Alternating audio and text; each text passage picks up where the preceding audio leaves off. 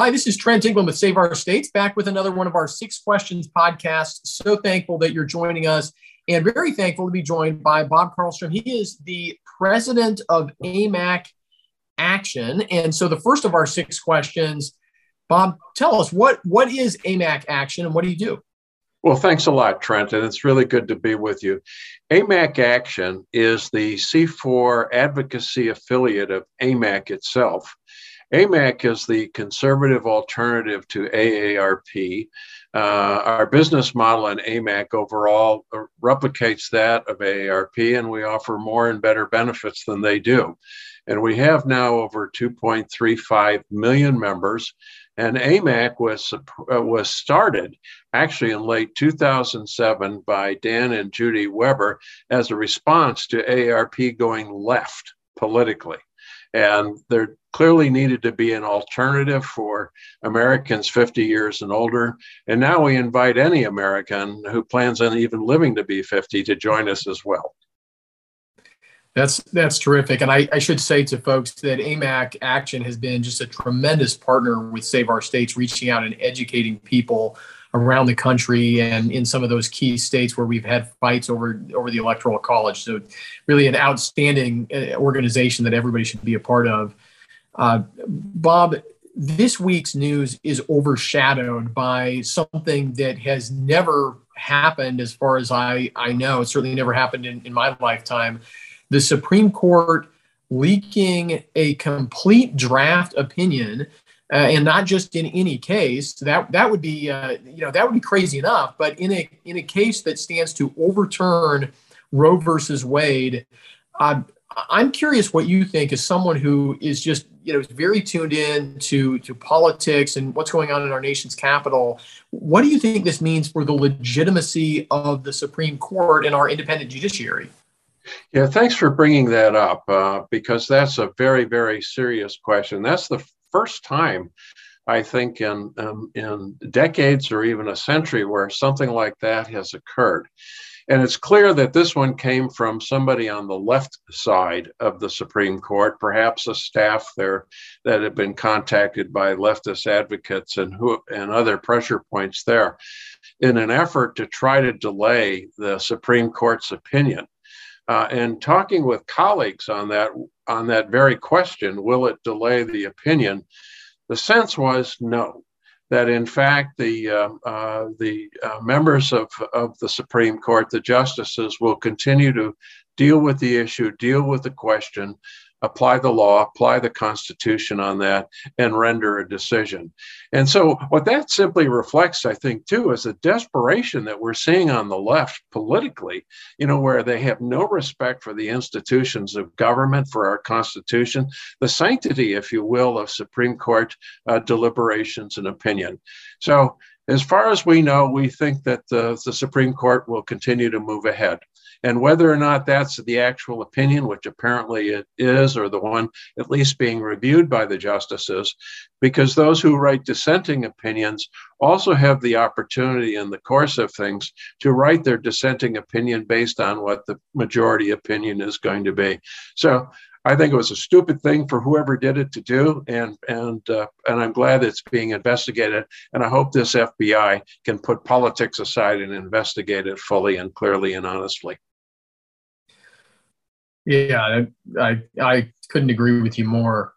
Our third question on our Six Questions podcast, here with Bob Carlstrom, the president of AMAC Action, is about the Electoral College. And this topic has come up in light of the Supreme Court potentially overturning Roe versus Wade, with people saying, well, the court's not legitimate because the presidential election process is not legitimate because it doesn't just rest on a simple popular vote as I mentioned before, AMAC Action has been a great ally defending the Electoral College. Bob, why do you think that the Electoral College is so important? Well, the Electoral College is is essentially part of the bedrock of our republic. You know, the Constitution really establishes the states as the primary unit of government. We are called the United States of America. And consequently, just as we have two senators from each state, so that there's not uh, so that smaller population states are not put at a disadvantage or small area states are not put at a disadvantage. You have you have two senators. Well it's in that same concept in that same um, view that the uh, that the founding fathers created the electoral college so that each state no matter how this c- country grew would still have an equal opportunity to register its preferences. The Electoral College certainly does that, you know, based on the uh, congressional representation size and has the ability to determine in, in, in itself how those votes will be counted within the state and how they will be reported to the Congress. And so when I look at the national popular vote, I just see that as pure mischief again, pure mischief by population centered countries, it would absolutely um, uh, rob people in the less populous states of their ability to join in the election of a president and vice president. Absolutely. Let's uh, look look back uh, a, a, little bit to your time in the Office of Management and Budget, yeah. talking with Bob Carlstrom, uh, the president of AMAC Action, but formerly in, in the Office of Management and Budget. I, I'm I'm curious, drawing on your experience uh, there, what do you think of what we're seeing today with inflation. Is this something that Americans should be concerned about? Is the Biden administration correct that this is all just a momentary issue caused by, you know, uh, Putin and uh, you know uh, other things that the administration can't do anything about, or or is something else going on here? I mean, is this something that uh, that that American voters, consumers should be worried about? Well, thank you. Yeah, I'm I'm very grateful for my time in the Office of Management and Budget, you know, which sits in the Executive Office of the President, and has been called such things as the President's Watchdog Agency, the Budget Agency, the one that provides regulatory review. Uh, but when I look at the inflation that we're seeing here today, I go back to January 20, 2021, when President Biden signed an executive order essentially blocking further uh, gasoline and ex- petroleum exploration and development. He set in motion there a, an inflation causing event. It has rippled throughout the economy because the cost of energy is something that for decades has kept us at the forefront of, in the world in terms of our economic leadership and health. And by that very single act, he precipitated this runaway inflation that we're seeing because it ripples throughout food, throughout materials, throughout everything that the Americans use and need throughout business, throughout small business, cost of energy, and large business and manufacturing, and the production of materials to use in manufacturing. And so that single act by itself is what caused this. Putin or Putin, Biden's reference to Putin's war as being the cause of this is nonsense. It's absolute nonsense. It's an attempt to deflect the truth. You know, he is the cause of this. His action is the cause of this. In in terms of this Peter Pan, never never land view that our energy future is going to be on green energy. Can you imagine manufacturing steel off of windmill energy or off of solar energy? Really? You know, and uh, you know, and the idiocy in doing that has caused all of this and this grief. And what it has, in fact, is imposed a huge tax on middle America and low income America, where they can ill afford these unnecessary increases. When you see an inflation right now, what 7.8 percent, probably soon to hit eight percent. You know, you can lay that solely and squarely on Joe Biden and his pen on the energy executive order.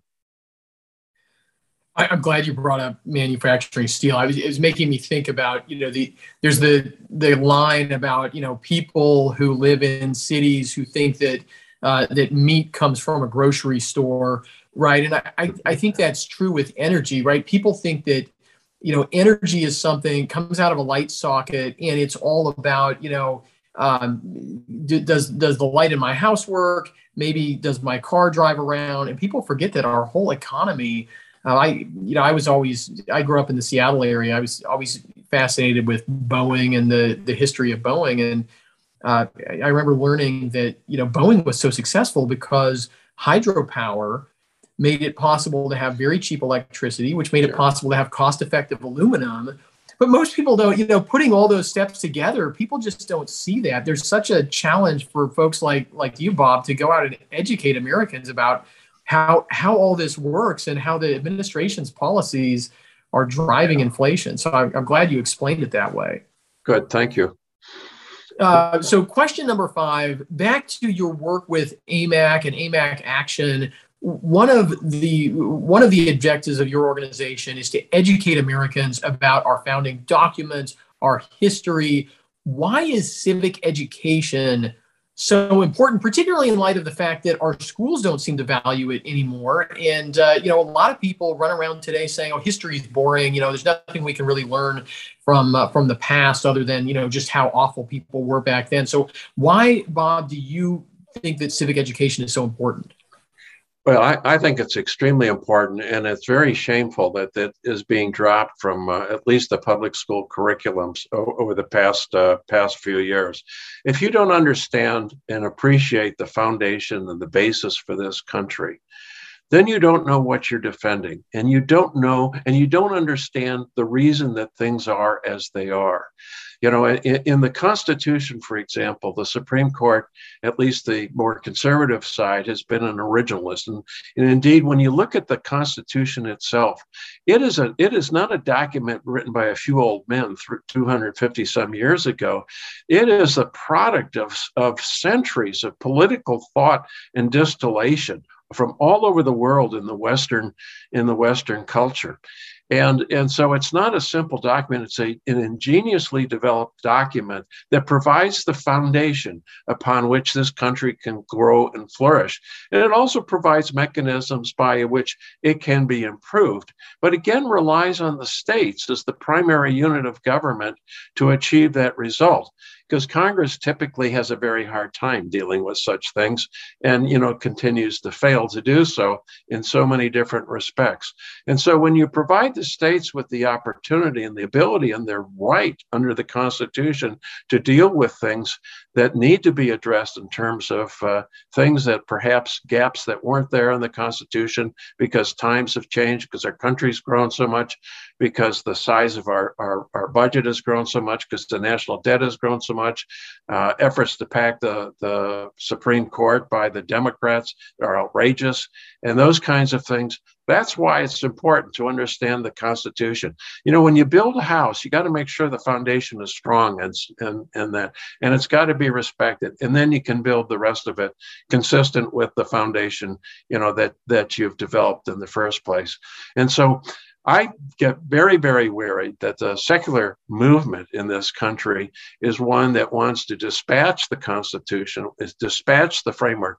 We are the most exciting, greatest country in the world, and it's only because we defend the principles that have established our government. And that's what American people need to pay attention to, you know, and, and understand why we have the freedom, the liberty, the ability to, to exercise faith, freedom, enjoy our family is because of this Constitution. And, and we need to understand. That's why millions of Americans have died in defense of it. You know, as Ben Franklin said, you now have a republic. I hope you can keep it. And that's why education becomes so extremely important for grandparents, parents, and their children. That's right. That's right. That responsibility really, yeah, starts starts in the home yes. with all of us. Bob, our sixth question, uh, our sixth question here on the Six Questions podcast, always the same. Uh, it is: Who is your favorite founding father and why? well, that's a tough one. Um, I know. There's a lot of good choices, right? I know. I know. Uh, really is. I, I think the the one that that I, I think Madison, um, because of his foresight in in in writing and being a primary drafter, you know, the Federalist Papers with Jefferson, you know, in in establishing the the mindset and the framework by which the Constitution was written. And, and, and that's not to take away from great ones like John Adams and George Washington, you know, our heroic general and then first president of the United States. But I would look at Madison, I think, because of his intellectual and, and, and really solid leadership and in crafting uh, our Constitution. Yeah, you can't you, you can't go wrong with Madison. I mean, his yeah. yeah his work on the Constitution and his his foresight. You know, I, I think that's sometimes what the left doesn't understand is that you know the the American founders had this great foresight that makes their work continue to be applicable to us rather than just something that we can discard along with quill pens. Bob Carlstrom, the uh, president of AMAC Action, a great patriot, um, working with a great a great army of, of uh, the members of, of AMAC. Uh, Bob, how can people find out more about AMAC? What's your, your website? Any social media that you want to share with with uh, listeners, viewers? again, our our web AMAC's website is www.amac.us. And then uh, you can also go to amacaction.org to learn more about what we do. Our members are advocates. They take part constantly in meeting with members of Congress and members of the state legislature and state officials, and we provide them the substantive support to do that. We're forming chapters in all the states around the country, and we have delegates, all volunteer delegates of AMAC Action. So if you want to engage, uh, AMAC Action is intended to provide that vehicle for you to do so. So join the join the AMAC Army. You're welcome. Outstanding. Thanks so much, Bob. Thanks for having me.